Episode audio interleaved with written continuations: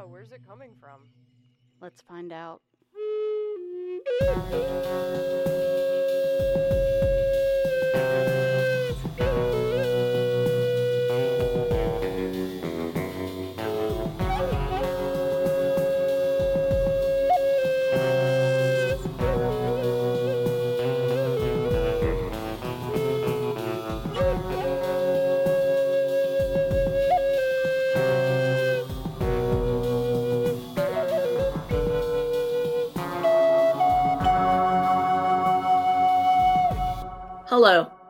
I'm Barbara, one of the hosts of the Six Degrees of John Keel podcast.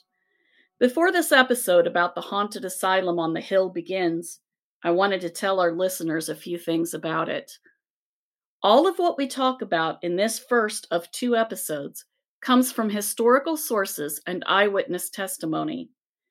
In the show notes, I'm listing the sources where we found our information so listeners can find out more if they like.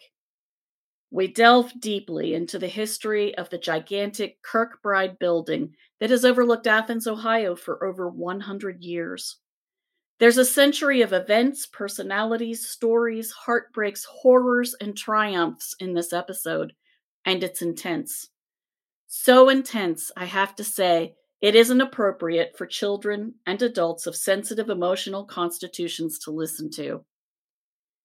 In telling the story of the Ridges, we also tell some of the history of mental health treatment in the United States, and that can be a very upsetting topic to discuss.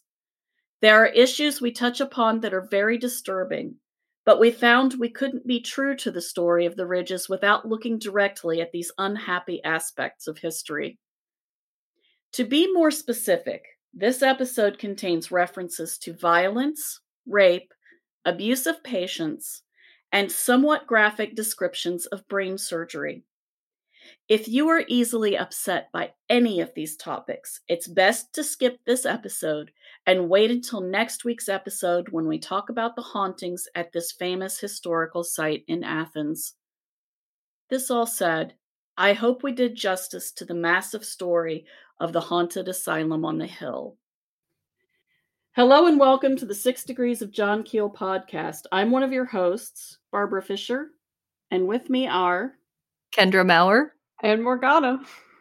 This episode is our first in depth look at one factor that gave Athens its ghostly reputation the haunted asylum on the hill. Now called the Ridges, the old Athens lunatic asylum looms over our small college town, staring down from its perch high on a long ridgetop across the Hocking River. What is it about old asylums that frightens us so? I think one of the major things about it is simply that it is a place for mentally ill people, and mental illness can be extremely unnerving to people. Um, there are a lot of misconceptions about mental illness and mentally ill people. There is not the best understanding about it, even today. And throughout history, there's been even less of an understanding of mental illness. And old asylums sort of encapsulate all of that story. They encapsulate the history of the treatment of the mentally ill and the research about mental illness. And I think there's a certain amount of lore that goes with it because there have been so many programs where they record in haunted asylums. Yes. And I think that kind of builds a reputation. Yes. Yes. Absolutely. Um, mental illness is scary to people because it is it is the epitome of the loss of control. You lose control of your mind, you lose control of your thoughts, you lose control of your emotions. Yeah, and it's from the inside it's scary too. Yes. Like it really is. I mean, I don't know. I'm I'm bipolar. Uh and it is not always an easy thing to have and it can be pretty pretty unsettling even from the inside um, and i think that's that's one of the things that interests me about the ridges um, on kind of a personal level is because if I'd been born a couple decades earlier, I I always have to wonder like, hmm, would I have ended up there for day treatment or maybe even depending on how much earlier I was born, would I have ended up there for longer than day treatment? or postpartum for a lot of us. We Yeah. would have ended up in an institution. Yes, yes. Um, I think that you know once you have the the loss of control of yourself, then you get put in a place where you have no more control. You lose your autonomy. You lose your sense of identity. You lose your autonomy, your ability to come and go. And so that to most people is just horrific.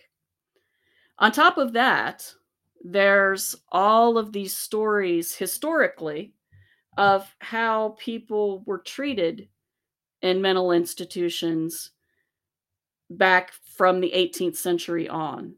Um, the word bedlam comes from the St. Mary of Bethlehem Hospital in London, where their idea of taking care of what they called lunatics was to chain them up to a wall, maybe let them have some clothes, throw water on them, beat them, and then charge upper crust people money to go and look at them and point and laugh because that's nice. That's pretty much the the the worst example I could think of. And that's the example that a lot of people are going to go towards because we, we like we like worst examples in in our Well, culture. Dramatic. They make a good story too. It is a great story. Right there. and it is it is an undeniable fact that mental health care throughout history has been decent or really bad Yeah. like it's there there does or somewhere in between on that spectrum It's never been good. it It's has just been decent awesome. or abysmal. It really it's and that you see that through history because in america we had nellie bly who went to one of the new york asylums in 1887 um, for her article 10 days in a madhouse where she was she basically committed herself in the guise of a mentally ill patient and lived there and reported on the conditions, which were bad. Again, we had people who were restricted in their movements, chained or straitjacketed, not clothed, people who were neglected, people who were forced to sit on benches for hours at a time. Without speaking. Um, and she almost didn't get out because when she was done gathering all of this evidence and all of these facts, she could not convince them that she was actually a reporter. So her editors had to come and get her out. Yeah. Yes. Yes. Um, she did such a good job convincing the judge who she was brought toward uh, to to be committed that she was insane that anything she did after that was considered a symptom of insanity. Saying that she could speak english because she pretended not to speak english she pretended to be an immigrant. Um, saying no i can speak english see? Speaking english right here talking to you and that she could read and that she was a female reporter which i mean 1887 there weren't a whole lot of those. She was pretty remarkable that in that she was a newspaper reporter in the first place they just were like well that's a delusion. And so her editors basically had to come springer they had to come and go to the admitting doctor and go uh excuse me we would like our reporter back please. Well, and they're also imagine someone coming up, prove you're sane. You you how can't do you, you do can't that exactly you can't do that and i think that there's a little bit of a stigma there too because if you get committed how do you get out yeah so there's it's such a tense situation with mental health. Yeah. Um, it really and- is. and at that time, the way that you were you became a patient at one of these facilities, there you could go and and go willingly. But most of the time a family member took you before a judge and a court's doctor who examined you and signed the papers. And there's a problem with that. The the judges could be corrupted. They could they could have been paid off and that did happen. And we know these things and that makes us nervous. As well, honestly, it makes sense, and we probably should be nervous. And that was part of Nellie Bly's point: was how easy it is to be committed when one is already sane. In 1887, Absolutely. in New York, she was And- not wrong. and and then in 1946 life magazine put out an article called bedlam 1946 it was written by albert q. Maisel and the photographer for the article was jerry cooke. And the photographs are still on the internet. The article's still on the internet. It's well worth a read. It's horrific. Um the photographs show naked people um, hiding under benches, curled up. There are people tied to benches. There are people barely dressed, lined up on benches in in straitjackets at various uh, uh, mental health uh, state hospitals, mental health hospitals across the country. This comes on the heels of people seeing the photographs that came out of the concentration camps in Germany that Americans had liberated, and it shocked the nation because the whole point that Mr. Maisel made was we liberated people in Europe from conditions like this. Why are we doing this to our own people? And in fact, some of the people in these photographs are veterans who liberated those people. And this is how we treat them. So that luckily that started a big round of reform especially in ohio because one of the one of the asylums where those photographs were taken was in cleveland state hospital. And so it it was horrific. And the people who supplied the information for these articles were conscientious objectors. They were very religious men who did not want to serve in the army, so they were sent to volunteer in mental institutions. And being very religious people, they took note of what they saw and they made affidavits as to the truth of what they saw and got the information to reporters. And when they say stacks of affidavits a foot high, I think that's not, I don't think they were kidding, that it was true. And so knowing that you can get that information and knowing that films and and books like One Flew Over the Cuckoo's Nest by Ken Kesey that then became a very famous film, they're not based on lies. They're not based on exaggerations. In some cases they tone it down a lot. Um and you know another reason that we look at the ridges that's what we call the the uh, asylum now that's its name now we just look at the the architecture of it and it's scary And It it is- is. it is so squished into our heads from media that It's very that is- gothic. It's yes it's a heavy-handed gothic. At It is that. extremely gothic, and it is Yeah. looming on a ridge over the town. It looks like an old playbill for a horror movie, yes Yeah. yes. but it looks like that because it's a Kirkbride plan Yes. building. We will get to that in a few minutes. We will discuss what Sorry. that means. No, I that's got okay. excited. It's okay. It's That's one of the things about this episode is it's really hard to do things in order because it's so focused on there's so many things to focus on. and it's all interconnected. It really is. It's like it's it's a thing. But you know, when when Morgana said it's very gothic looking, it is sort of the preternatural gothic horror novel from the 1960s and 70s cover.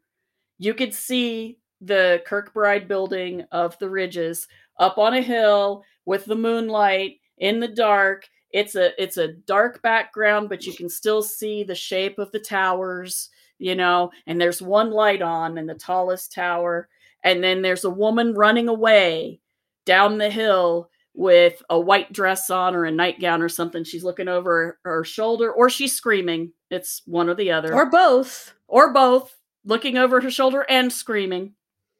And uh, that is in just, it's indelibly printed on our brains. Yeah. Like it's, you associate that very yeah. quickly when you look at extreme Gothic architecture. It just happens. It's it's the strength and power of of mass media really. It it it creates images that stick in our heads. Um and and there are stories about the ridges that everybody there, knows. There are so many stories. And and these are the stories that we all hear that we're all told are true. And we we researched all the stories and that we could think of that we should say Knows is in quotes. Yes. Yes. These are air quotes things everybody knows. Air quotes, air quotes. Um and like I said, we researched as many of them as we could. We may have missed something. If we did, I want you to email us with the email address I'm going to give you at the end, and you can let us know, or you can talk to us on Facebook because that's that's we if we need to do a second episode, we will. We're committed now. Yeah, committed. You said committed. No, I did not do that one on purpose. okay, that's fair. That's fair. All right. So the first thing everybody knows about the asylum on the hill in Athens is that it is haunted. haunted. It is so haunted. Everybody knows it. Everybody will tell you about it, and they'll tell you various reasons why. And it is actually we, we can't myth bust that one because we've yeah, experienced I'm, it ourselves. Yeah. I'm I'm pretty convinced personally that it is haunted. Uh as for why, that's that's where, you know, we'll get on we'll get onto that later. Uh and then there's the stain. Okay, I hate that. I hate that it's called that. It makes me mad but there is a stain. And I was told when I first moved to Athens that it was from a murdered or abused woman. And she cursed the area, and that's why her body stained the floor in the uppermost uh, floor of the ridges in the main building. And that she's buried there at the at, at an unmarked grave. None of this is actually accurate. That that and there's other sensational bits and pieces around it, but but that's not it. Um first off, don't, go ahead. No, go ahead. No, go. Okay. Cuz you're you're getting into it and we're we're listing things first. I know, but we we also are going to, you know, kind of myth true. bust as we go. Okay. So, my bad. It's all right. It's all right. Uh, the lady had a name. She is not a stain. Her name was Margaret Schilling, and she was a wife and mother, and she has descendants living today. She was not playing a game of hide and seek necessarily, and she was not forgotten by the nurses. She got into a ward that was left unlocked by a handyman who was working on the um, heating system. And nobody knew she had gotten in there. And she got lost in there because the door locked when it shut. And the handyman did not know to go and unlock the door. Um, she was one of the patients who was least likely to cause problems, so she was allowed to wander the facility at will pretty much. So long as she came back in the evenings, she was fine. She wandered the grounds. This is also a feature of the Athens State Hospital. It had an open door policy pretty much from the beginning, so that the people who were nonviolent and not suicide risks were allowed to move around and go out onto the grounds. Um, they didn't necessarily have to have an attendant with them. And she was one of the people who was considered okay to do that. So nobody forgot her. They looked and looked and looked for her. They thought maybe she had wandered off the grounds into the town and they were searching there too. Unfortunately, it was in 1978, which was the cold, one of the coldest winters on record in Athens. And that area that she got stuck in, that attic was unheated because it hadn't been used in years. And so she probably froze to death. Um, they found her body weeks later. And this is where the sensational part starts happening. She had taken her clothes off and folded them neatly and then laid down in the light coming from a window um, and died. And that's extremely sad. And and the the naked part freaks people out but there's this thing when you're freezing to death that's called uh what's it called paradoxical undressing thank you paradoxical undressing where you i was reading about the Dyatlov Pass recently where, where you feel like you're burning up even though you are freezing to death and so you take off your clothes and oftentimes oddly you fold them up neatly and then you lay down and you stop breathing. And what happened was is they found her weeks later after she had started to decompose. And the reason there's a stain has nothing to do with a curse. It has to do with after they moved her body, the fluids that had gathered under her body, they tried to clean it up and they used something that had potassium phosphate in it. And it created what is known as adipocere, which is essentially soap, sadly. Um, but it's it happens when a body decomposes under cold conditions, and it got rubbed into the the stone concrete floor. And because it had pores, it sort of soaked it up, and that's why there is a stain there. So there is a stain. That is not a rumor. That is the truth but it wasn't I have curse. Seen- yes, some people have seen it. And no, you can't just go there and see it now. It is not on public display. Some of the the things I'm going to be saying about the ridges, like I have seen it, is because I was given a tour. Um, when I was younger, and so, um, but it's not there for public viewing, which would I think, be very um, disrespectful.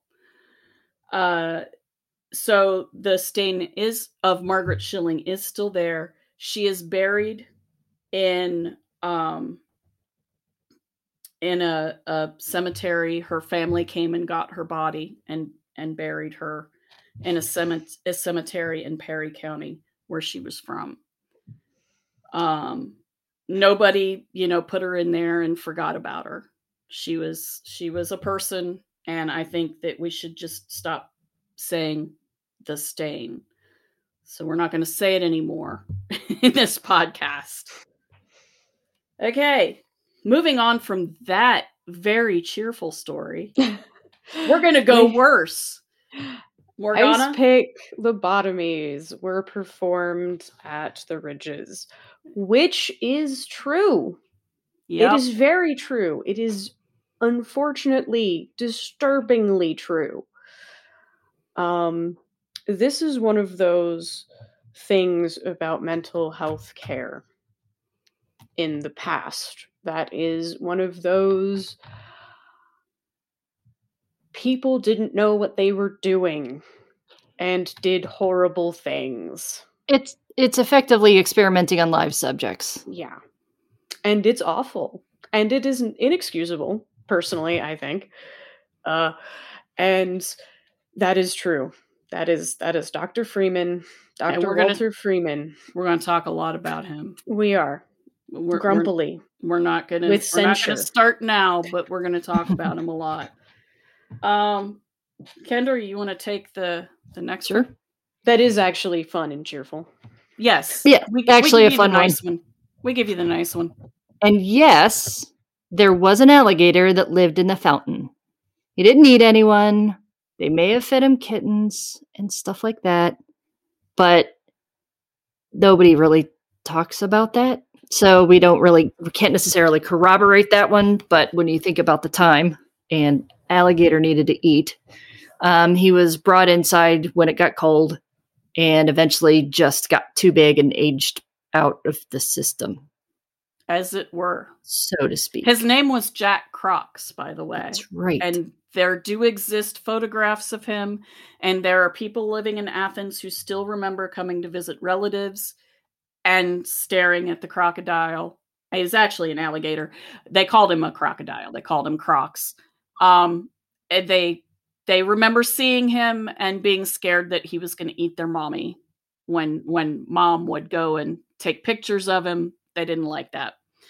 Um, he he was actually from uh, a mem- uh, member of the staff who went to Florida and brought back a baby crocodile with his kids, as we did at the time. and he thought, "Hey, let's let it swim in the in the fountain," and everybody loved him.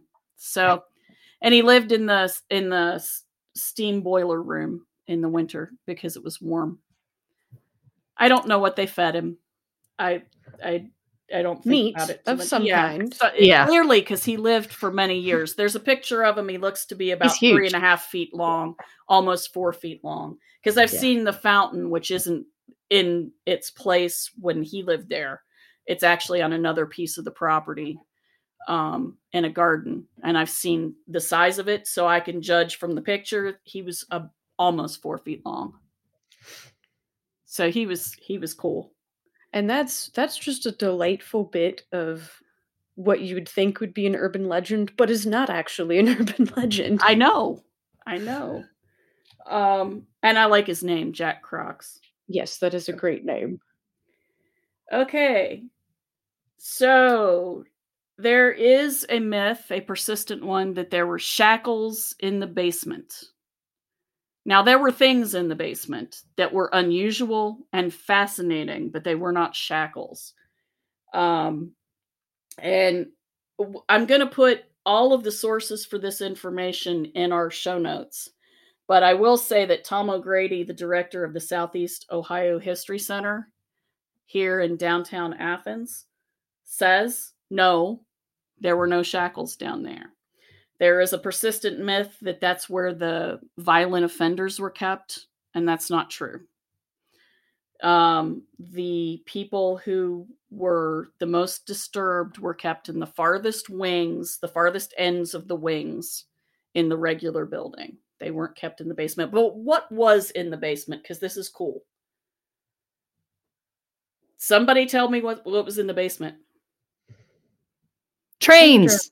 There were trains. Yes. There were trains in the basement to take food from building to building. And then the train would little steam train would show up and the dumb waiter would bring all the food up and then the train would go back and get more stuff. And that was the way they ferried stuff from building to building at the Athens Mental Health.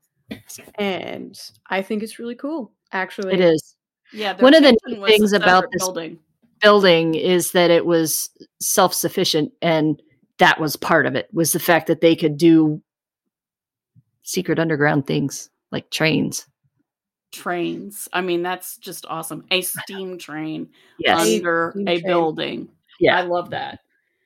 Um, And again, there are tunnels under the ridges that a train would have been in because I have seen them. I have also not seen shackles, and I was in the basement once.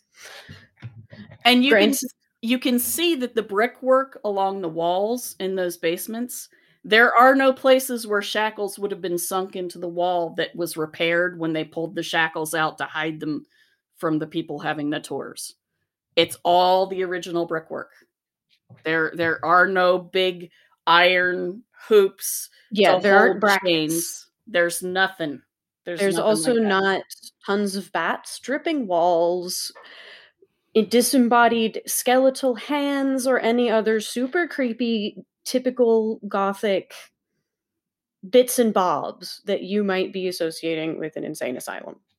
Yeah, none of that. Okay.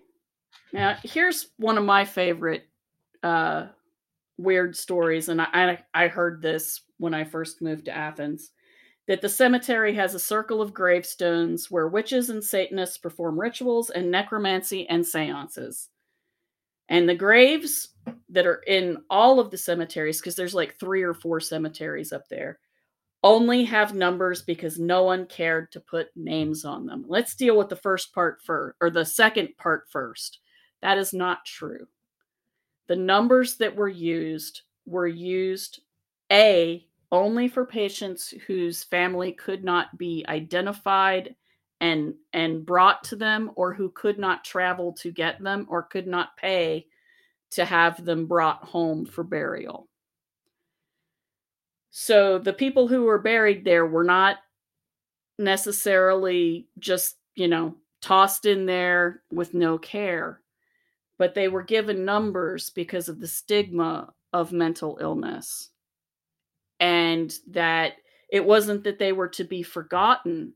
They kept a book called The Grave Book, which is now housed at the Ohio Ohio University Library and each number corresponds with a name.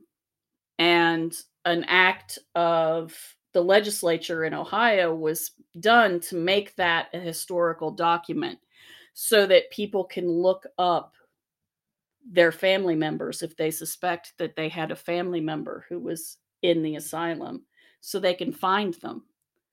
And they're able to replace the headstone with a named stone if they choose, if I recall. Yes, absolutely. And They- some families have, I Yeah. believe.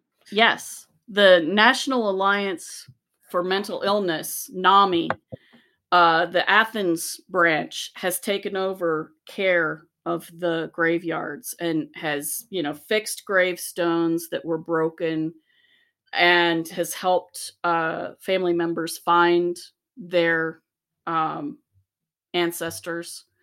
They have put flags on the Civil War veterans who were there. Um, and there, I think there are a couple of World War II veterans as well. Um, and there might even be some Vietnam War veterans, but I don't know that for sure. But they put flags there. They have ceremonies on Memorial Day every year.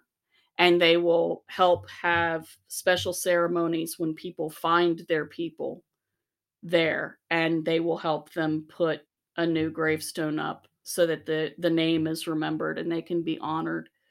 Um, as for that circle of gravestones, the only explanation I've gotten out of that was that it was loose gravestones that somebody picked up and put into a circle as a prank. That that, that there aren't actually people buried in that circle formation. That that was probably just a person. Certainly, probably wasn't a self-respecting Athens witch. I will hate say. you a little bit right now because you just ruined my college life. I'm sorry. I'm sorry. But that's but that's also Tom O'Grady. He said that. Yeah. He said that it was probably a prank. But he, he- Which It makes sense. yeah. that's a people suck, not Yeah. an asylums Yeah. suck moment there. Also, if anybody is up there performing seances and whatnot, it's probably teenage kids Yeah. fooling around trying to talk to ghosts. Again, a people suck, Yes. not an asylums suck moment. Or uh, people will be people. Yeah, people Yeah, will be yeah. people. Kids will do dopey, disrespectful things. I I cannot think of a graveyard in the world that has not had dumb kids doing dumb kid things at some point in them. or just Is it polite people. or just dumb people? Is it polite? No. Should they? No. Will they? Yes. I, I just gotta say, one of the neat things for me, I have a different understanding of cemeteries because my mom comes from New Orleans and she lived right near, right next to a cemetery, and that's where they played hide and seek when Yeah. they were kids. So to me, it's a whole. It's kind of a different cultural experience. They they don't play in them anymore because people doing people things. But I always kind of like the idea of that sh- her playing hide and seek with her ancestors. I have no issues with that. I have Yeah. no issues with people having a walkthrough. I'm mostly Yeah. talking about people like Destroying. Oh, yeah, absolutely. like shoving tombstones over or like uh, ju- because to me there's a difference between blatant disrespect and di- and just existing with the dead as someone who's living because the dead and the living are both part of life. Yeah. I I used to I come from a family uh who went up at least twice a year to clean the grave of my aunt who I was named after. Um she died right after I was born, not long after. And she was buried in a really beautiful cemetery up on the hill overlooking Charleston. And that's a high Victorian cemetery that has the Gothic mausoleum that looks like some lady in a white nightgown should be running away from, screaming, with a full moon and and a light on at the top. And Kind of a Yeah. fixation on this image. it really does look like that, It man. speaks to you. but I I used to go. It has all these wonderful sculptures in it, and I was allowed to walk among the sculptures, and there was there was a little angel that I used to sit next to and talk to it, and then there was a lamb on a, a baby's grave that I used to go and I would pet the lamb. Does And so- every kid in a cemetery pet the lambs? Because I pet the lambs too. Yeah, it's the same cemetery, I'll bet too. Probably. Yeah. but I, I always give them a pat. Mm-hmm. Um, I certainly always did when I was a kid because it was like you knew that was a kid and you were a kid and you were like, okay, we can be kids together and I'm gonna just sort of talk to you briefly and be like, hi, I, hope heaven's nice because you're eight and Yeah. Yeah. what else are you gonna do? Or you're five. We came from a slightly morbid family, I suspect. Uh, yeah, I was I was taken to many graveyards a lot too by Yeah. Grammy and Poppy. Yeah, my family. What can I say? All right, so the next myth, and Kendra's going to take point on this one, And this is sh- she's going to go and explain all this, and we're going to jump in with it. Yeah, please do because this one is about Billy Milligan. Um, Billy Milligan was a patient at the um, Athens Mental Health Center in the late 70s. He was put in there because he had raped three women on the OSU campus.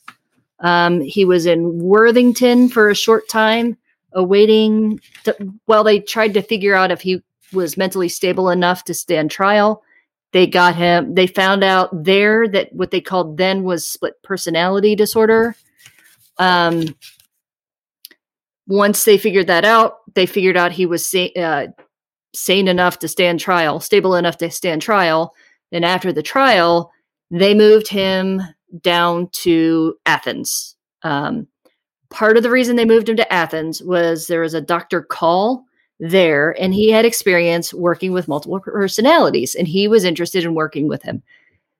He stipulated that if he's going to work with this person that this that Billy Milligan had to have the same freedoms as everybody else at that mental health center. Um, that includes unsupervised walking around a college town and the grounds. Um, he was coached on how to deal with people on the street because they were worried because there was such a media frenzy around this whole situation because it was it was a, it was a mess. Um, Billy never should have been there. He was a violent offender, and that's not what Athens Mental Health Center was all about.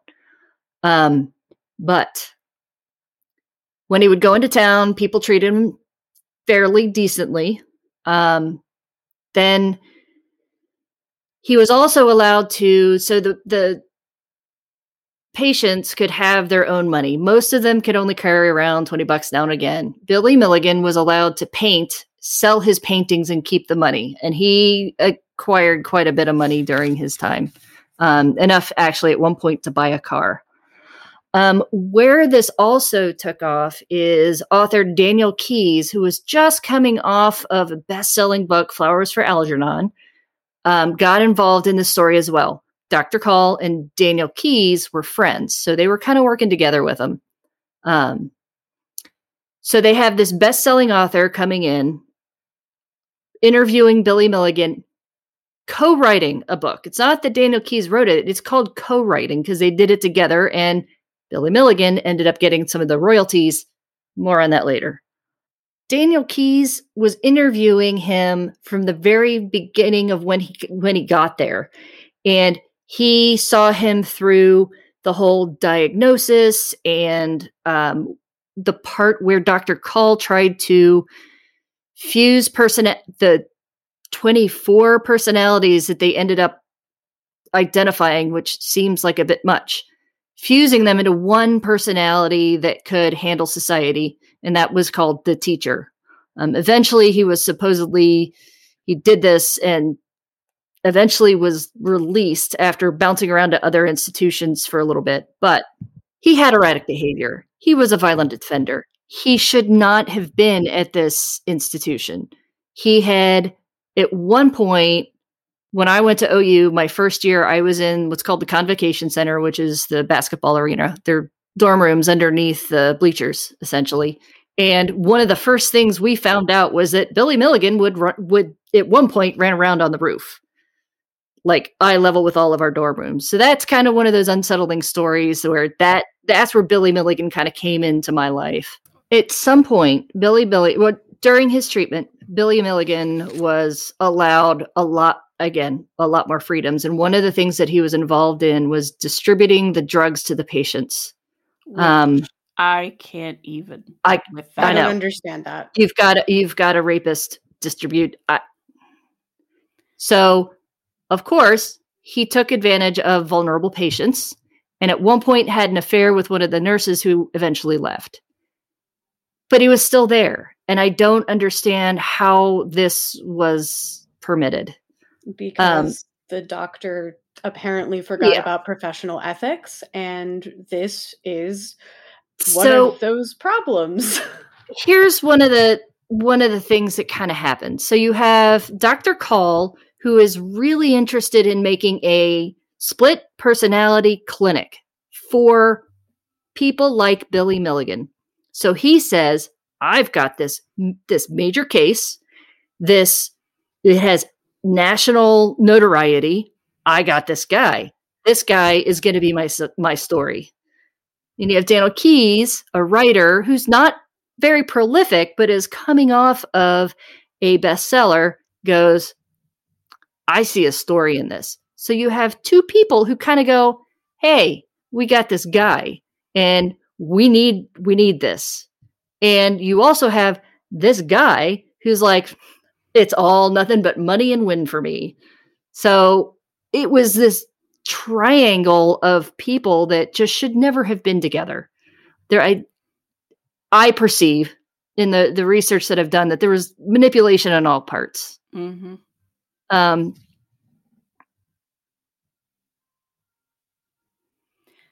I I was just gonna mention that Daniel Keyes taught at Ohio University. Yes, thank you. He was a English. professor. Um, so that's why he was he was here. Yeah. Um, and uh, my issue with Billy Milligan being at a low security facility minimum yeah. Like uh the Athens State Hospital. Yeah. Uh it always had an open door policy. It always the, was very progressive from the very from beginning. The inception. Yeah. So why that was thought to be a good idea is beyond my comprehension.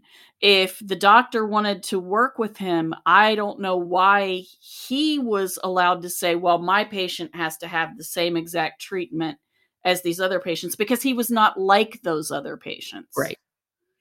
And he, Dr. Caul was, was, scrutinized. But yes. the only thing I can think is that this patient had the national spotlight and people just got stupid. I that's That- pop that's part he of it. should he should Yeah. never have been allowed to hand out other patients medication. You do not Right? do that. That is not how medicine works. Yeah. That's that's not how It's not that responsible. happens. That's No. illegal. Yeah. That is Cer- illegal. He certainly shouldn't have been around female patients at all. Ever. Right? He so was a criminal. This is not that he this is not a matter of Billy Milligan was mentally ill to me. This is a matter of Billy Milligan was a convicted criminal who was Mentally ill. mentally Ill. who was permitted and that's what makes me angry about this whole thing they they took a violent criminal and put him in the middle of every temptation there is for that dude And that is an utter and complete yes failure. everywhere now His doctor and of the state Yeah. and of The prosecutors, the, and of the ridges. judges. They should, this should not have been allowed. And I lay that firmly upon everyone's door. he is a bag of he is a bag of poop They should have handed him But- right back. yeah he is a bag of poop but even prior to his conviction he had raped a couple of women in hilltop columbus but that, he, that he's like oh no they were prostitutes and you know i couldn't perform so they didn't get paid and they got mad Wha- yeah. and then yeah. they so he goes from athens he goes to lima for uh, institution for the criminally insane for a stint ends up back in athens and that at that point he had a car and was involved in a shooting at one of the staff members houses. And that's what got him the boot finally from athens was there were just like we're done. All I can think of is if he was allowed around female patients and was taking advantage of them and giving out drugs, right. how in the you don't give criminals a key to the drug cabinet and you don't let a rapist near women who are mentally ill. And you don't let a patient and a staff member have an affair. This is Well, gross. yeah. i, I mean, don't think that was let involved in that one i think that just happened Yeah, is- that No, you fire her or you send well him she away. she did go she did once it went public, once people found out she was done. yeah. Wait, But She was he was charismatic. The, the problem, part of the problem was he was charismatic, and that's how he pulled the shit. He, some of the pull, pulled some of the poop he did. You can say you Sorry, you get a little it. worked up about this one because it's just such a galactic failure, and I actually have some compassion for this horrible person because everything failed him. His his mom moved his pa- whole family moved to Ohio from Florida. Great connection. And his dad dies. His mom gets with a stepdad. The stepdad is a monster. You can read about it in the book because I don't even want to talk about some of the things that happened to him. But even if a small portion of those things happened, it was beastly. So I under So if he did develop multiple personalities, that's why. that's why. So that, trauma. That not the And then problem to me. he gets Him having kicked out of high school. personalities is not the problem. Him Right. being an asshole Right. is the problem. Him being a rapist is the issue. Yeah, he gets kicked out of high school. He- They end up in Lancaster at one point. They end, they're in Columbus at one point. He kind of moves around the central Ohio area, and again, he rapes, and then he doesn't get put through the system properly, and then he comes out and he rapes, and then he doesn't get put through the system properly, and then is sent to Athens, where he's enabled for where he reason. can do whatever he wants. and he Oh. hurt women, and that was that was Yeah. by the entirety That's of the thing. asylum it's like of the hospital at that point. And I'm- I don't understand what was going on then. if I leave a bag of candy on the ground, I'm and my toddler eats it, whose fault is that? Yeah. Yeah. It's horrible. It's horrific. So not everybody was fully committed to the idea that he had split personality, multiple personality. Um, there were the media was skeptical, but one of the people that actually worked with him at the time, uh, David Malawista, I may have butchered that name, quoted is quoted as saying he was treated really differently, and I think to the detriment of accurately seeing what was going on with him. And I would agree with that because He I mean, I- I don't know what I'm talking about. I'm not a professional, but I've done enough digging at this point that I'm just like, we will, n- no one will ever know what happened. After he was, he was released in, I forget what year, in the 90 something, he went off and just disappeared himself into California. Nobody really heard from him. Like his family had no idea. And even if they did hear from him, they wouldn't have said anything. Um, the state uh, reclaimed some of the money uh, that he received from his royalties, which makes me annoys me on another level because a guy's going to need to eat, and it's deserve or not, it doesn't matter. But a, a hungry person is a desperate person. You you let them take care of themselves, and that money's not coming out of the tax base. His life story was was written everywhere accuracy notwithstanding, but he was used. Let the man eat. Hold the money in trust. Just uh, don't don't more take all failure. of his ability to feed himself Ugh. and have a place to live so that he has to turn to crime again. Again, we're talking about this is the whole prison system this and the justice system whole just thing is a being a mess. mess. And So I either this shows that the Athens asylum was a complete and utter terrible did not function at all at the time that he was there or it made a lot of exceptions for I- this one star I patient think I and think I it, I suspect it was a bad marriage. Yeah, I think that truth was somewhere in the middle. He should I- never have been sent there is the truth. Yeah. Yeah, that doctor just- could have gone to a different hospital to work. but he refused. Yeah. Well, was, then "Bring him he to me doesn't and get I'll his deal- patient. Yeah, bring him to me. I'll deal him with him my way or not at all. And that's what he pulled, And or not at all. Well, It then should- it should have been not at all. And Yeah, then you just too bad, so sad. We have all of these other patients we have to look in look after. Mhm. and they were failed. Yeah. They were failed by Yeah. letting Billy Milligan run rampant. Yeah. And touch medicine, which I know, my br- he's not a doctor. my- he's not a nurse. He's not a doctor. That's illegal. My brain is just he's not an orderly. That is, fi- I I'm pretty sure that's very very illegal. Yeah. I and at least if- it is now. So he passed away in 2014. And what's kind of a, a weird synchronicity is he and Daniel Keyes passed away six months apart in 2014.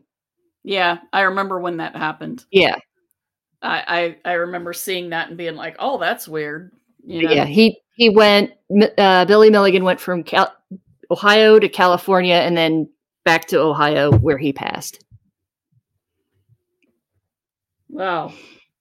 So that's that's that's actually was true. I'm going to have to breathe deeply for a little bit because I'm really passionate about that. I think the the thing about mental health care is it's never been great. So it's we have a current crisis. I am going on uh, off the rails here, but we have a crisis, but it's not like it's ever been in a good place. We have a it's It seems to go through cycles. It gets really terrible, and then somebody blows the whistle, and then it improves for a while, and then we learn some new stuff, and some of the new stuff we learn is good, and some of the new stuff we learn is bad, and then it starts dwindling again, Yeah. and then that cycle just repeats. and I feel like I need to say to be responsible to the Athens Mental Health Center at the time. I and when I got to school, it was 1990, 1989, and it was still open. We would walk around and we see we would see patients on you know walking around, and it it it had its place. It wasn't a place for violent people. It had it began with a great idea with how it started. It's just it, it got messed up in the middle. All right, we're going to move on to things we didn't know but that we learned about. The first thing that sort of drew my attention was that there were Adena burial and ceremonial mounds on the ridge where the hospital was built. Did not know that. Had not heard that. Am not surprised since there are mounds all over the Hocking Valley and all around Athens. So none of that is There are places in the woods where they pepper the landscape. yeah it's it's they're just everywhere. And that being one of the highest Yeah. points that overlooked the hocking valley it makes sense. Okay mm-hmm. so also 18.5 million bricks were made by hand from clay dug up on the site to build the main building.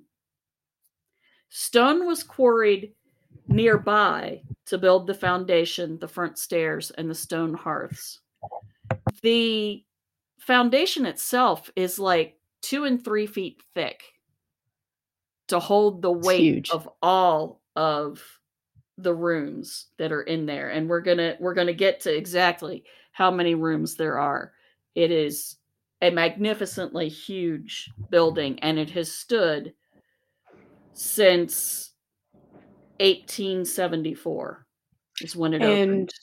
interestingly enough, of all of the buildings I've been in in Athens, aside from the university buildings, it's the only place where I have not seen slightly slanted floors. Mhm. For real. Because this whole house, this whole town, everything is very slightly It tilted. tilts. Yeah, yeah. Um, because the Appalachians. yeah, yeah, yeah. So the man who got the idea to build the asylum in Athens, his name was Dr. William Parker Johnson. He was a military hospital administrator and army doctor during the Civil War. And the whole reason that he wanted to bring an asylum to Athens, which is where he was from, it's where he grew up, was because he had seen men who were not injured physically during the war, but were in the hospitals with what they didn't even call it shell shock until later, but it was PTSD. And he wrote to his wife, I don't know what to do for them, but there has to be something.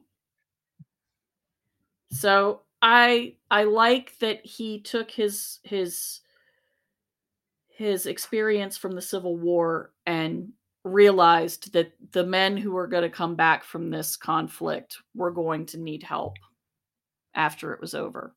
And so he pretty much, right after uh, peace was declared, was elected into the Ohio legislature. And he came home and he got to work getting the hospital put up here in Athens. And the reason it got to Athens, he was so committed to it, he got prominent citizens, businessmen, and people connected with the university to raise money to buy up the land from two farmers that was up on that ridge. And they bought the land and then deeded it to the state of Ohio. And that pretty much all the other places that might have gotten the state hospital were like, oh, okay, uh, we, we suck. Okay, you don't, fine. You, Athens gets it. And I find that in a beautiful piece of symmetry, when the hospital closed in 1993, they deeded it back to Ohio University, Yeah. who currently own it today. Yes. Um, what I did not know also was that it was as a facility was fairly self-sustaining. It was not completely self-sustaining, but it was pretty darned close. Um, most of the food that was eaten by the patients and staff was raised in the farms on site. They had a dairy barn, they had uh, a piggery. That's what you call where you keep your pigs. It's a piggery. I didn't Oh, know that. We pigs. I Uh, love pigs. they had meat cattle, they had chickens, they had huge gardens, and they had orchards, and they had uh, bramble fruit and strawberries planted in, in large amounts. And one of the things that the nurses and, and attendants did is they helped make preserves when all of this fruit and, and vegetables came into season. they and the uh, patients made preserves and canned it and kept it It's- and ate it. It's such a woman's institute thing. I know, right, it's- it's in like- America. Yes, yes. Um, and what's interesting it again just- is this was occupational therapy essentially. Yeah. Patients worked on the farms. They weren't slaves. Most of them had been farmers before they came to the hospital, so they were given useful work to do. and it, it was part of the Kirkbride plan, which Yes. I think we're still getting to later. Yes, we are. It's also It- forward thinking. It was very forward thinking. the Kirkbride plan. There, there are bits and pieces that have come back into to use. Yeah.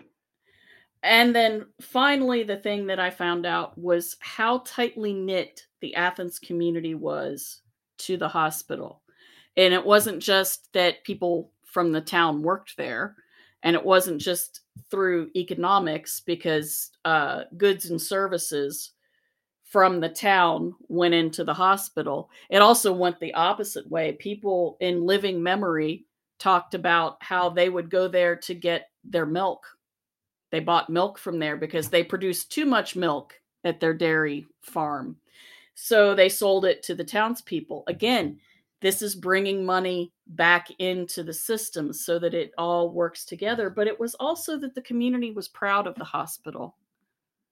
They were they were proud of the grounds Which Uh, were beautiful. they they had social bonds with the hospital. People would have uh, concerts up there, and townspeople would come. People would come to have picnics or go ice skating on the lakes and the ponds that were part of the grounds, which no longer exist now. Now they're a uh, a high uh, road, a, a big road next to the river. Um, A you know- road in the ri- a moved river. Yes. Yeah. Yes. and they they there there is there was still social stigma with the mentally ill but not in the same way that I expected. So many people said, "Yeah, my uncle my uncle was there." And I remember going to visit him there and it was such a peaceful place and we really liked it and he worked in the dairy barn. And you know, he was always proud of the cows. Or somebody would say, hey my dad worked there and and he helped on the farm and he did this that and the other thing and he really that was his favorite job that he ever had and i i just feel like it was part of athens in a way that i did not expect so i'm going to give a, a quick timeline and then we're going to talk about the kirkbride plan and and what that means. So it started in 196 or 1868, not 1968, 1868. And it was the that's when the cornerstone was was put down and a thousand Freemasons and 8,000 other people from all around Ohio, but especially Athens. There was a parade where they crossed the Hocking River from town, went up the giant hill, and there were like uh, bands and uh, church choirs who went up the hill. They sang, they played music, they had a ceremony, and everybody was very excited. And it opened in 1874. And it was built according to the Kirkbride plan, was, which was created by Dr. Thomas Kirkbride, who was a wealthy Quaker. And I know Quakers are cool. I, I'm gonna- Quakers are awesome. I- as a Quakers heathen, come up with great ideas. as a heathen, I can't praise a Quaker too much. They're wonderful people. They come up with great ideas. Yeah. And he had the idea to build a building that would facilitate the treatment of the mentally ill. Because he- had the whole idea of moral treatment. Yes. Moral treatment. Go ahead. which I you've been talking. Let me talk. All right, you said all right, jump in. I'm trying to jump in. All right. woman. All right. I'm sorry. I'm bad. I spent two days writing this. I know, but you told us all to leap in. I, I I'm know. leaping. I'm bad. All right, go ahead. So, Thomas Kirkbride had a plan for the moral treatment. It was the moral treatment plan, which included, and this is important as to why the Ridges looks like that, which included kind treatment, nutritious food, meaningful work, occupational therapy, and most important to the design of the main building was access to sunlight and fresh air. Which is why the Ridges, while it is a gothic, it's not a monstrosity. It's actually a very pretty building, but it's very gothic. Ha- is tall, is narrow, has huge, tall, narrow windows everywhere, and has long halls lined with windows because as much light and air as possible was supposed to get to as much of the building as was possible. It's situated so it faces south, which is nice because that makes it have a beautiful view of the river in the town of Athens from all of those gigantic windows. The ceilings were at least 12 to 16 feet high, and it has a central portion that that's where the administrative offices were. That's where the administrators lived. So you had doctors living alongside the patients in the same building. The grounds were deliberately beautiful because the beauty of nature and beauty in general was thought to be soothing. um, Um, yeah. Um the, and those high ceilings meant you had a lot of air circulation. So that was the point of the very high ceilings. I look at it and go how do you heat that? Well that wasn't what he was quite as concerned with. Um the use of restraints and punishments was minimized from the very beginning the very first superintendent i believe his last name was holden was very clear that he would use as few restraints as possible, even though other hospitals in Ohio were not as careful about that. He was very strong in his belief that the use of restraint was detrimental to patients. Um, so there were only two what they called strong rooms, and they made them look as nice as a regular patient's room. It was just padded so that people couldn't hurt themselves.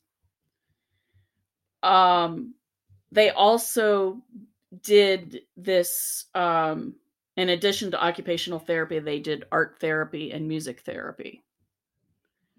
Um, what we would call that at the time, Yeah. it wasn't exactly called therapy, but it was. but that's what the it, yeah, Yeah. the concept.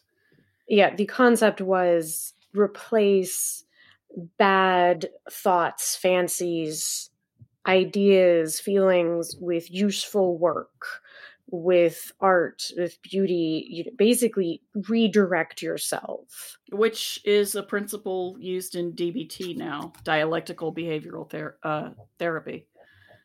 Um, so the architect was Levi Scofield of Cleveland, and the landscape designer was Herman Haerlin of Cincinnati, who was a student of Frederick Law Olmsted, who designed Central Park. So that tells you why it was so beautiful. And it was. It, it is still beautiful. The grounds are also absolutely gorgeous. Um, it had rooms for 542 patients. Men were housed on the east wing, women in the west. There were 252 single rooms for patients, which they made very small so as to disincline superintendents in the in the future to put more than one patient in those single rooms. So it was meant to make it so that you couldn't crowd people in. That was that was the logic of that. And then there was room for 290 more patients in dormitory style rooms, but they still weren't bed upon bed upon bed. They were still spread out and and made uh, pleasant and homelike. It opened in 1874. And we've already talked about the trains, which is awesome. And it was the first asylum that built communal dining facilities. It used to be that the dumb waiters took the food straight up to the wards, and each ward ate in their own, you know, by themselves. So the you stayed with your same people all the time. Mm-hmm. They had their first dining room built for patients and also for staff to eat together in a more family like setting. I was about to say, I believe it was to encourage people to feel comfortable and to socialize because that was something normal people did. And the mindset was treat the mentally ill like they're normal people and they will feel better. And they will act Which, like normal people. I can't really fault that logic. Um, as a mentally ill person, I would like to be treated like a normal person. Thank you. As long as your idea of treating me like a normal person isn't saying you don't need meds, because I like mine. Thank you very much. yes. Um, the most excitable and loud patients were kept in the furthest ends of the wings of the building. Um, they also, interestingly, as I said before, they had an open door policy that was from the very beginning where non suicidal patients and people who were trustworthy could wander at will and travel into town at times. The, also, the very first female doctor of Zanesville, Ohio, Dr. Agnes Johnson, was hired in 1881 to improve the care of female patients. That's extremely and, progressive. And in 1880, when it got 633 patients, they realized it was beginning to be overcrowded. So they started building cottages to house additional patients instead of just jamming them in. And the and, cottages are still there and cute. Yes, they are. Some well, you know what? Some of the co- what you think of as cottages, those are the little ones. Actually, mm-hmm what they were calling cottages were bigger. Like the um, tuberculosis ward was a cottage. The house that now houses the Voinovich School of Communication. Oh yeah. That big thing, it looks like a it looks like a mansion yeah. to me. That was a cottage. Yeah it with air quotes. But sitting next to that giant building, it's a cottage. It is a cottage. Oh, yeah, compared to that that gigantic thing. Yeah. The building dwarfs those mansions. Yes. Um so why were people, you know, that that's mostly the good stuff. And most of this yeah. comes from the book Asylum on the Hill, written by Katherine Ziff, who is a local to Athens and a historian. It is a very readable book and I'll give the contact information for the book in the show notes, which are going to be extensive for this episode. Also, and I think that is an amazing start. That yeah. is an amazing start. That was a great concept. Yeah. That makes the word asylum mean what the word asylum actually means, which is a place of yeah. safety and respite. Yeah. That sounds wonderful. Yeah. I want to go there. Right? Yeah. The kids mean, are no, making me nuts. There's a pandemic. So, I mean, why were people admitted into the asylum? The first person who was admitted, which she was either 11 or 14, depending upon which story you read, but she had epilepsy. And there is a high proportion of people who came to the asylum with epilepsy. Here's where we're going to start touching on some not necessarily awesome stuff and go full on into the bad things. Yes. Yes. Because... We, we got the good stuff first. Billy Milligan accepted. He's not so good. I'm still hot about that. That's uh, why I'm quiet. I'm calming myself down. um yeah, so why were people um, committed to the asylum and how were they committed? And as I said before, they were committed by a judge and a medical doctor who investigated the um the person who was brought by their family or their spouse um so for men one of the first things i noticed was there were a lot of civil war veterans and they show classic symptoms of what we now call PTSD. I'd just really like to add that during the time of all this beginning, that region of the United States was going strong. It was the place to be. So it was highly populated, very progressive, a lot of just things happening. It wasn't yeah. tucked away in Southeast Ohio. It was the it was the Western Reserve. It was pushing, you know, even later, it was still pushing the edges. Yeah, in, absolutely into the early 1900s. It yes. the mining was the rage, yes. but that's yes. a whole nother episode. And we will get to that. Yes. Um, so a lot of men were um, were committed with PTSD. They couldn't continue to work on their farms some of them had problems speaking. They loud noises bothered them. Oh, this is a big surprise. You know, I, I can't imagine coming out of wars with cannons. That's just horrifying. And the surgery technology was not, I hate to say cutting edge, but that's really the phrase I'm looking for. It, that's just a hor- the whole era was a horror show the Civil War was awful. Yeah. It was just, oh God. Yeah. Interestingly, there, it wasn't no just men. Anymore. Right. And it wasn't just veterans. There were people who were committed because they lost their sons and they yeah. did not get over it.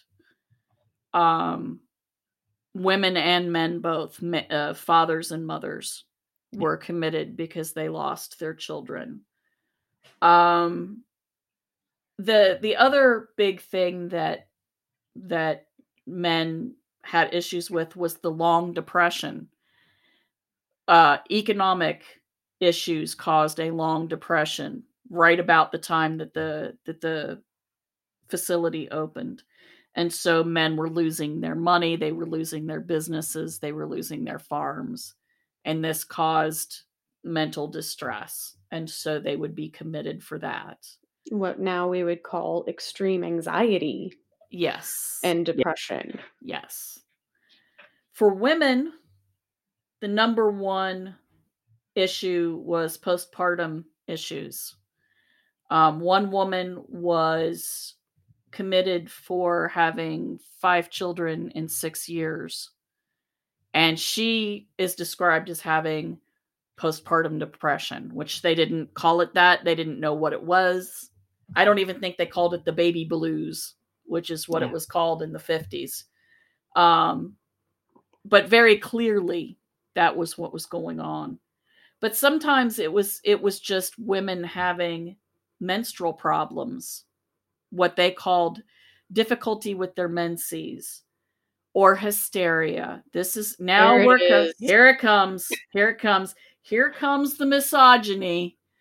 It's Which, coming. Again, is another issue that we've had in asylums and in mental health care from the beginning. Misogyny and classism and racism are all plaguing issues in the mental health, in the history of mental health and mental health care. Yes, absolutely. Sorry. I just. Nope. It, it truly is a plaguing, it, plaguing it, issues. It's nope you're fine. Yeah, you're not making me mad because you're absolutely right. And again, for both sexes, epilepsy was an issue because they didn't know what to do with them, no. which is just they didn't know what caused it. Healthcare lagging. Yeah.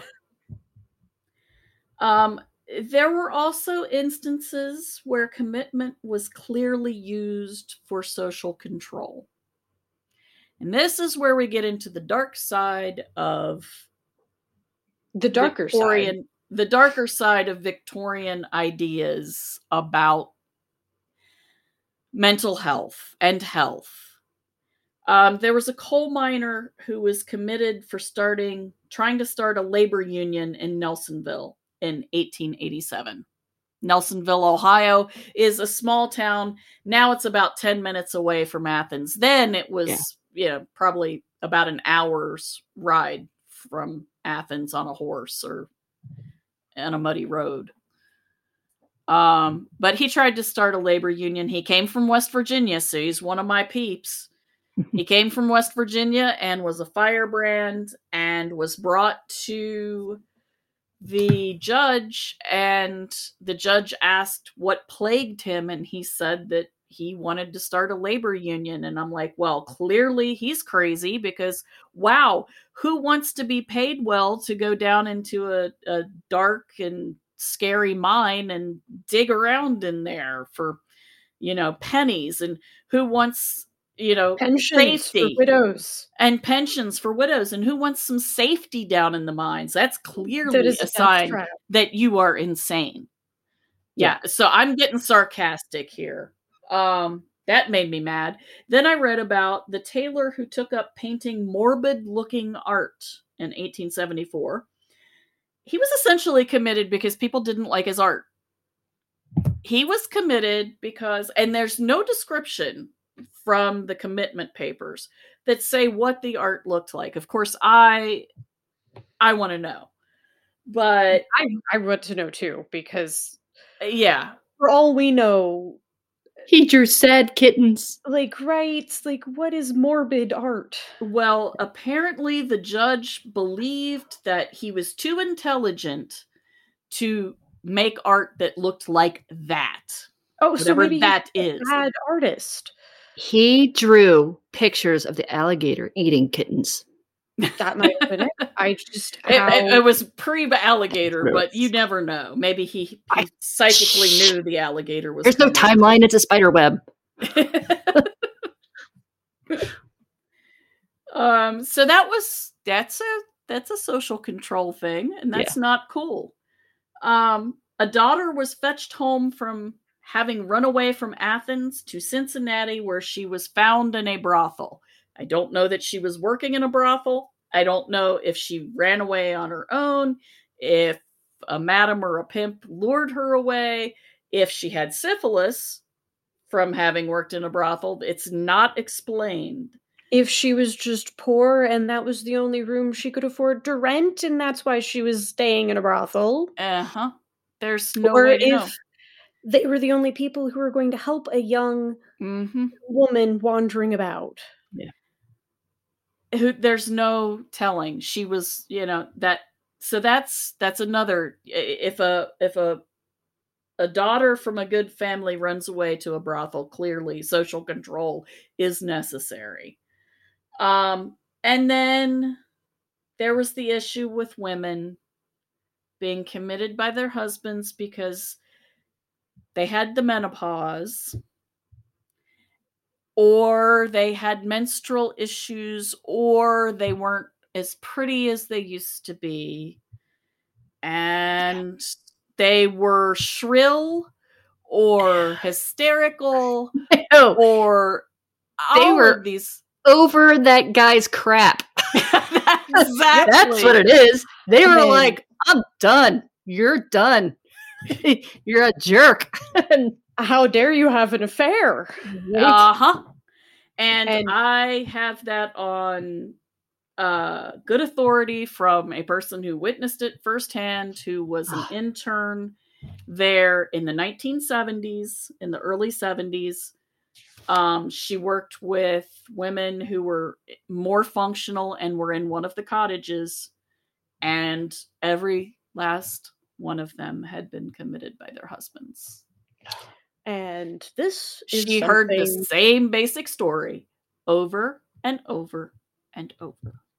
This is something that has been happening since Bethlehem. Yes. You guys are England. like, why are you guys mad? I don't know. Yep. female reasons. Yep. It's just female trouble. That's why yep. we're cranky. Yeah. And yeah. that that is that is one of the issues with asylums is they were abused by society. To, Patriarchy sucks.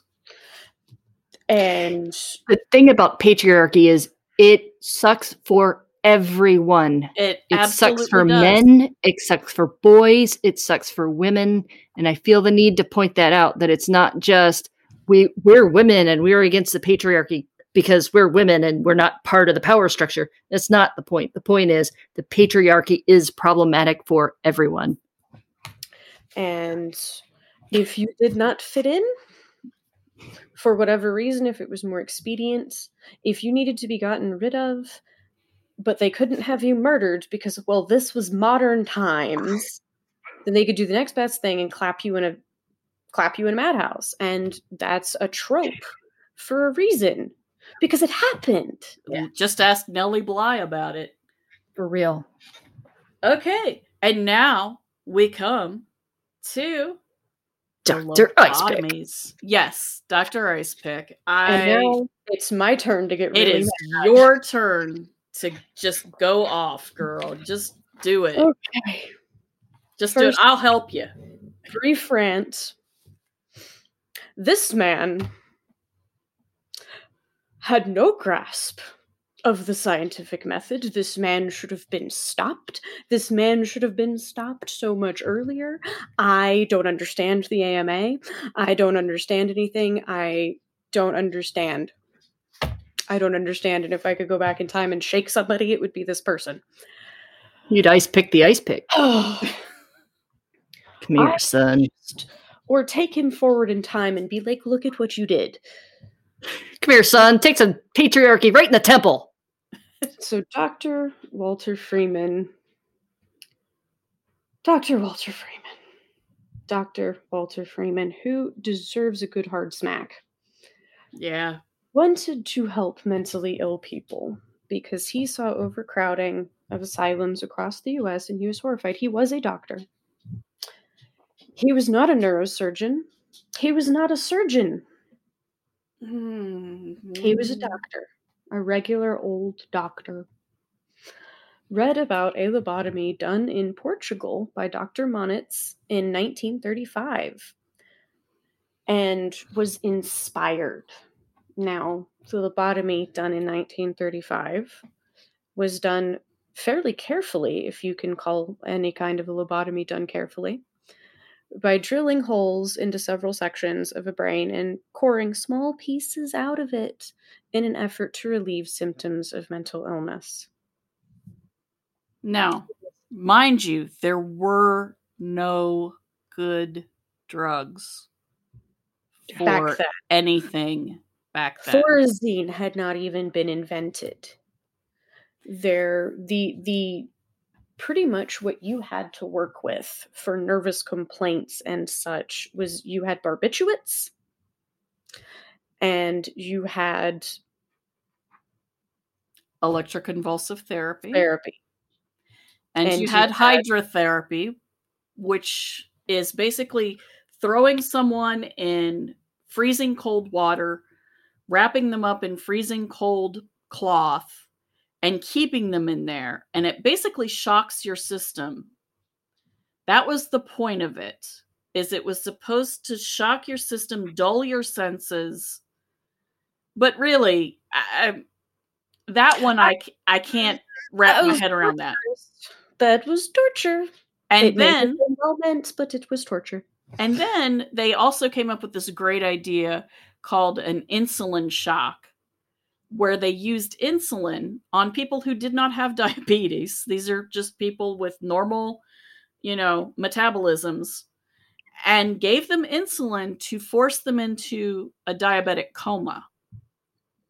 And then hopefully they came out of the coma and they were subdued after that. And these were all supposed to somehow snap people out of having mental illness. and mm, I will say ECT did work in a limited way for a limited number of people. Um, Which is why they still use ECT today on a limit with very limited applications. yes.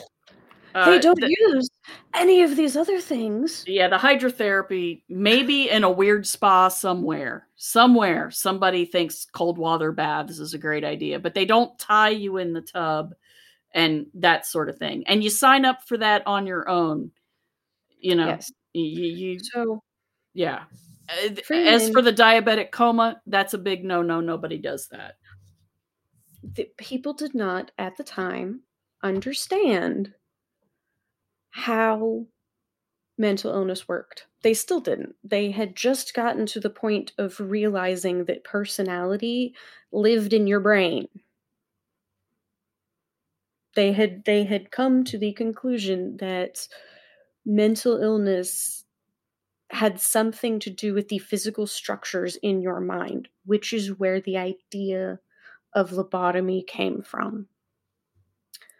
Because they had vague ideas about which parts of your brain did what for the first time. Since, honestly, the ancient Greeks. Yeah, And pretty much. or or there were other things like flip the the head knob people oh, um, Knob people. the the f- f- Phrenologists. phrenologists, it, Yes. it was phrenology head knob people. Oh my god. i couldn't i wanted to say It's okay. and i knew that Uh, yeah, and then phlebotomy is is drawing blood from people. blood. You started to say that, and I'm like, what is going I- on? no I, it's, Then- I, could, Then they said the head knob, and then I realized, I promise i'm not dumb. No, you're not. No, you're not. um but this was where the concept of lobotomy came from. And i can see where they were going with this. And dr freeman reads about this and is like this is a great idea.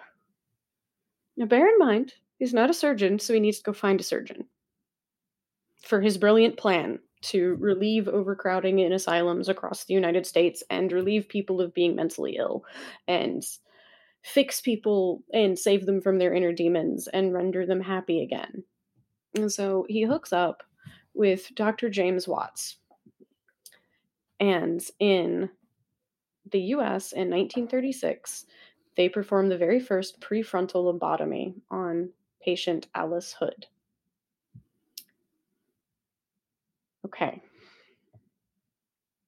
This was a success.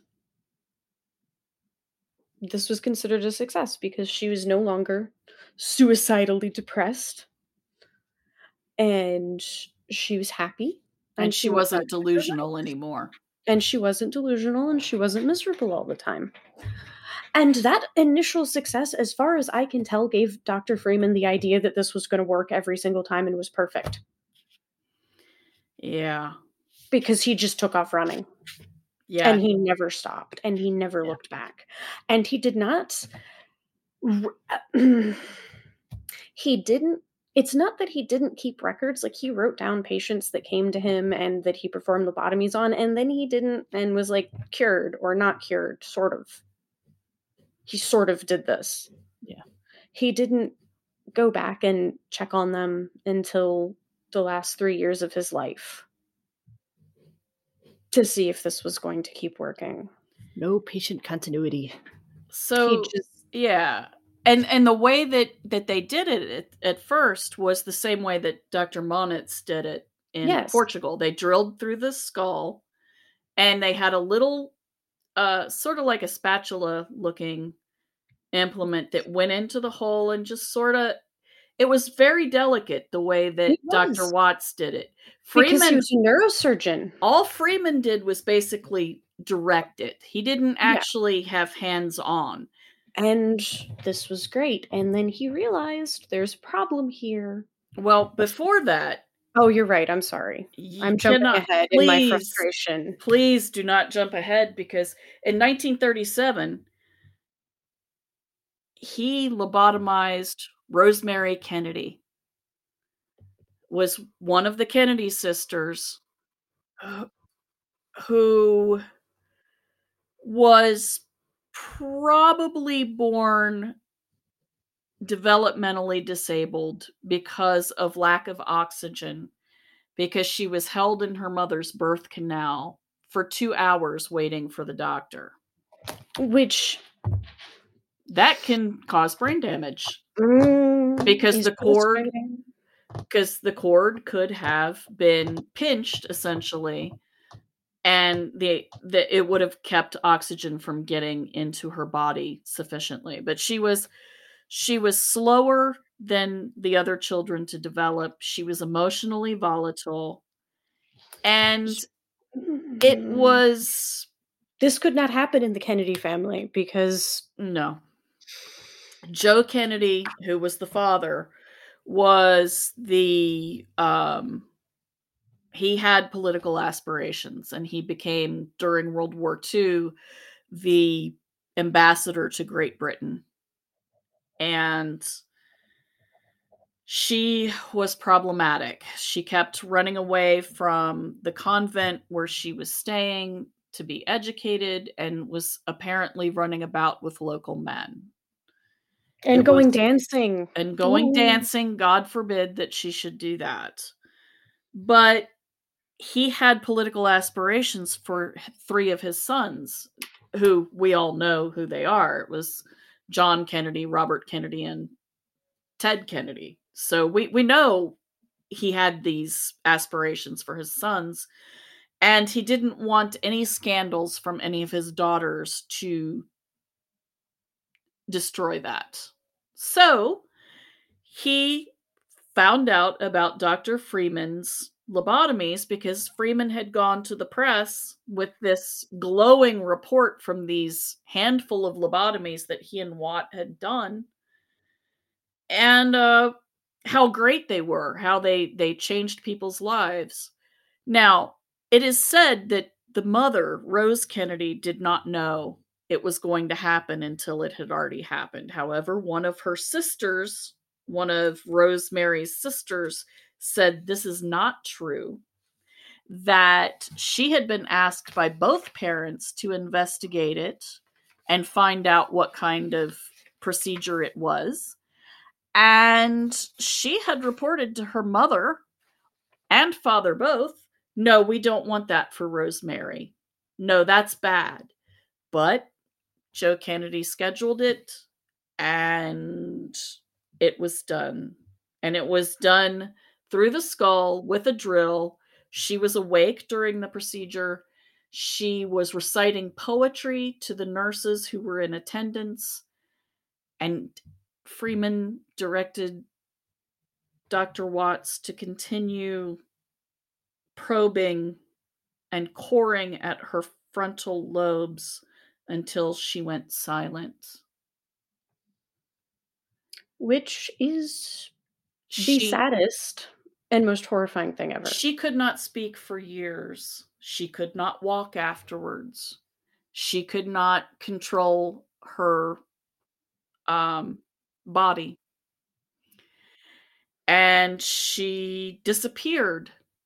The children were told that she was training to be a teacher's aide and was working, I think, in an orphanage or something. But that wasn't the truth.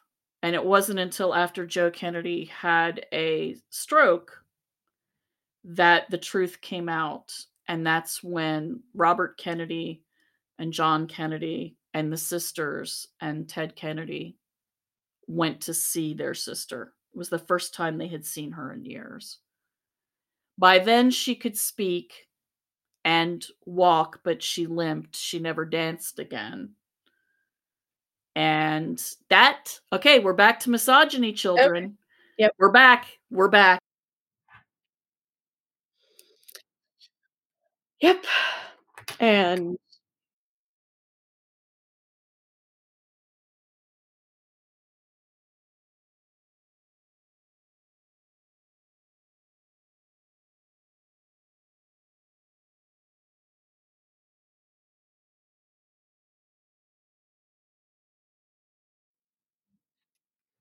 no, Except the end result wasn't a healthy person. It was someone who was subdued.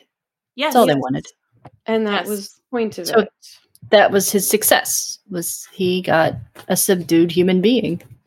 by 1942, Watts and Freeman had performed over 200 lobotomies. I want you to notice that number 200 by 1942. So in 1937, how many do you think they had done? And un I'm sorry, I'm just the the complete and utter lack of scientific or medical just anything procedure. The, the the procedure was just of of care. I mean, when you think about the the proof that you have to have in this day and age before you just come up with a new anything. I just mm. they did a very few before 1937. It was a handful.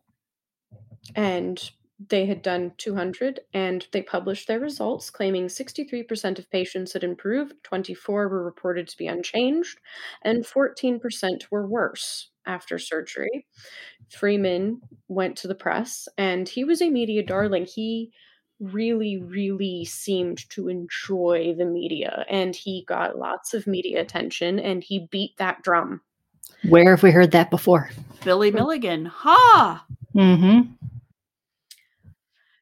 and he then started thinking about the problem with what he wanted to do with this, which was clear out asylums, help the max. This is what he wanted. He wanted to help overcrowding. Most asylums don't have an operating theater. It also was slow drilling it's, through the brain. You need a surgeon. Most there's not surgeons in most asylums. There's usually at most a general practitioner. And uh, anesthesia, it takes too long. He reads about doing brain surgery through the eye sockets. There was an Italian doctor doing it. And so he came up with this idea called a transorbital lobotomy, the infamous ice pick lobotomy. And it's called the ice pick lobotomy because when he was developing this, he brought an ice pick from his house. I hope he sterilized it. I'm sure he sterilized it actually. I really do. Mm. He might have been Yeah, he must he must have believed Lister was correct and and because Watts it. Watts was still involved at this point. Yes. And he was a legit surgeon. He was a legit neurosurgeon and honestly, I have some respect for Watts. He came up with this idea, and to begin this, it, the the concept of a transorbital lobotomy was that it could be done as an outpatient procedure. Yes, brain surgery is an outpatient procedure. Yes, he had people come to his office in Georgetown in Washington D.C. as outpatients and, and he, it could be done. Sorry. And he didn't use anesthesia. No, no. He knocked you out with an ECT machine because with an those, electroconvulsive therapy machine. Because those were there in every asylum because ECT therapy was practiced in asylums. Now, because, mind you, you are not knocked out for a very long period of time. So it had to be done quickly within and minutes. He would knock you out, wait until you quit twitching, because you would. You would twitch. And then he would hammer the ice pick or a tool that he had made that looked pretty much exactly the same through the eye socket right through by the, the corner. Right and then he would get through your brain. He would just hammer it in there, and then he would swish it back and forth. Literally, he is described as moving the ice pick back and forth in a non in a in a fashion that did not look planned. Is what I read one description as. Um, no rhyme or reason. Pull it out. Do it on the other side. Sometimes he would do both sides at the same time.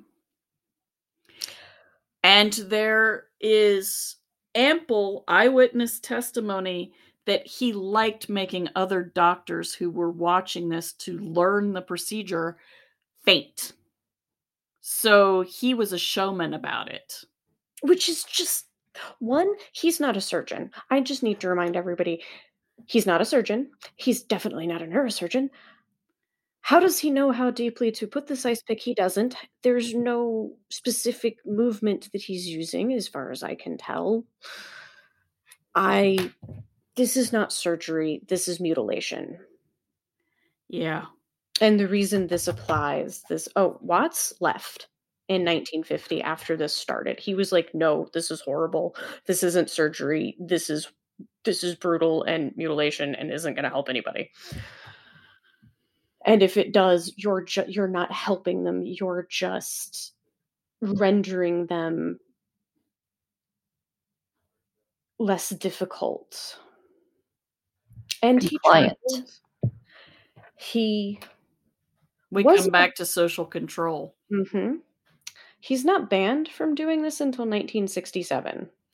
Yeah, so he came to Athens. He went on a tour of the country, going from asylum to asylum in his car, which he called the Lobotomobile. He didn't actually do call it that. He didn't. I read that in like three or four different places. He didn't. but That the that press is did.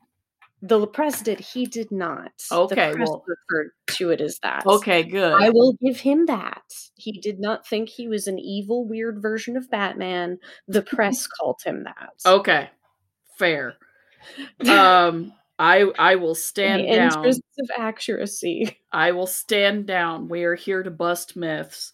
Um, And he doesn't need help blackening his name. No, he doesn't. Um, so he went to all these different asylums. Uh, he called one tour of asylums in West Virginia his West Virginia lobotomy tour. And he had great successes there, particularly among women and African American people. You see, there's a percentage of people who a higher percentage of people who were given lobotomies and women were one of those percentages and african americans were another one and he really liked african american women because he said he believed that their families would give better post-operative treatment this is from the lobotomist by Jack El-Hai. It is a uh, biography of Dr. Freeman, and the the writer really was appalled to find that out. He was horrified when he found that out. He writes in an essay about writing the book that he was so distraught to find that out. But 70% of lobotomies done in the United States during those years not just by him, but by other doctors, were on women. Now, what does this say? This is this is a form of social control. Clearly. And it's awful. And again, racism, misogyny are plagues upon the mental health care industry. Patriarchy screws everyone. So he went to Athens to the state hospital here more times than any other asylum in Ohio. It He came started in seven times. He he started coming here in 1953 he was adored by the media and he was treated essentially as a celebrity. Um that is kind of horrifying. Over 200 lobotomies were done by him here in athens. And uh but by the 1950s uh, by about 1955 56 we had the first long term studies of lobotomy patients come out, and the numbers were not great. Um, actual medical researchers looked into the statistics and they were not good. Because he had not been keeping track. No, no, he would just go to these these state hospitals and hey, do you have anybody who needs a lobotomy? And he charged twenty five bucks a pop for each of these procedures and he did them back to back to back like a assembly line. He was the and there are he was- pictures. he was the Henry Ford of freaking psychosurgery. It, it's Psycho butchery.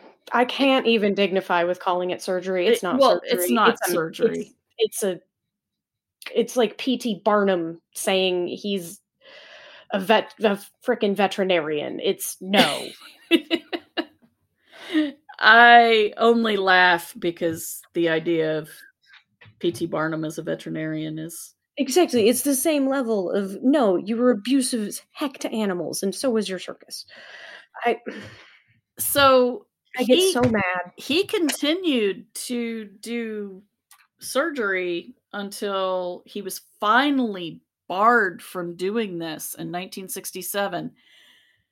He had stopped going from asylum to asylum and had gone to uh, California.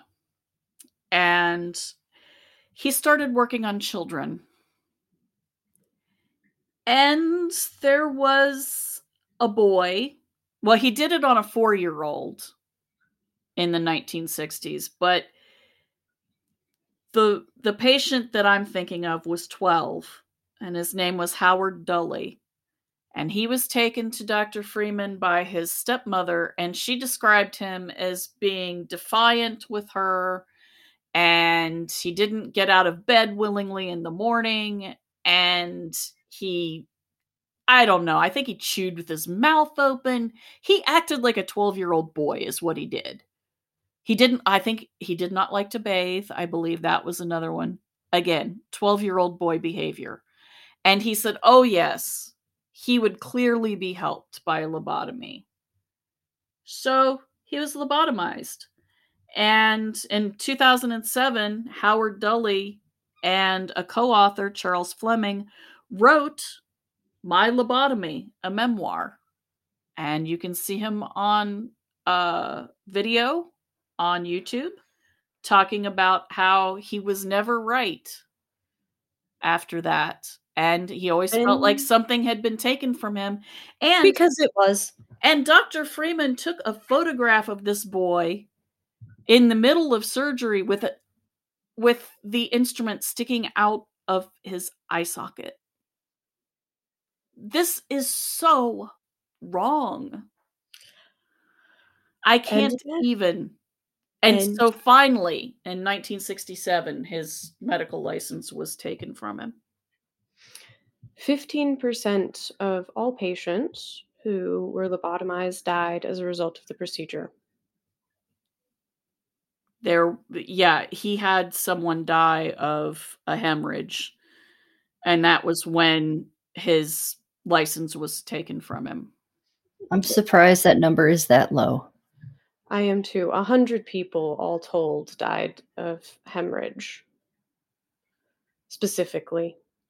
and what bothers me so much about this is he literally really did have the idea that he was helping people and that he wanted to help people and there are people who were children when their mothers had the lobotomy who say he gave me my mother back but i mean they were 6 years old so i don't know how much judgment they had in those sorts of matters and it is possible that you know if he didn't completely butcher the frontal lobe that he might have possibly helped some people but His definition of help yeah and the def what really put him out of business, I think, was the introduction of Thorazine. it was absolutely what put him out of business.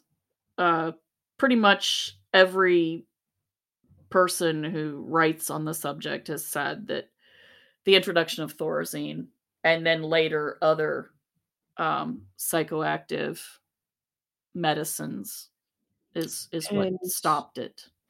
That, to me, is this is another piece of the bad part of Athens, the Athens Asylum, because yes, 200 people had their brains butchered by I by an extremely at best a criminally misguided doctor who should have known better. We originally meant to only do one episode on the ridges, but as we were recording and we came to the two hour mark and hadn't even touched upon the hauntings that are regularly reported at the old asylum, we knew we'd have to split it into two episodes.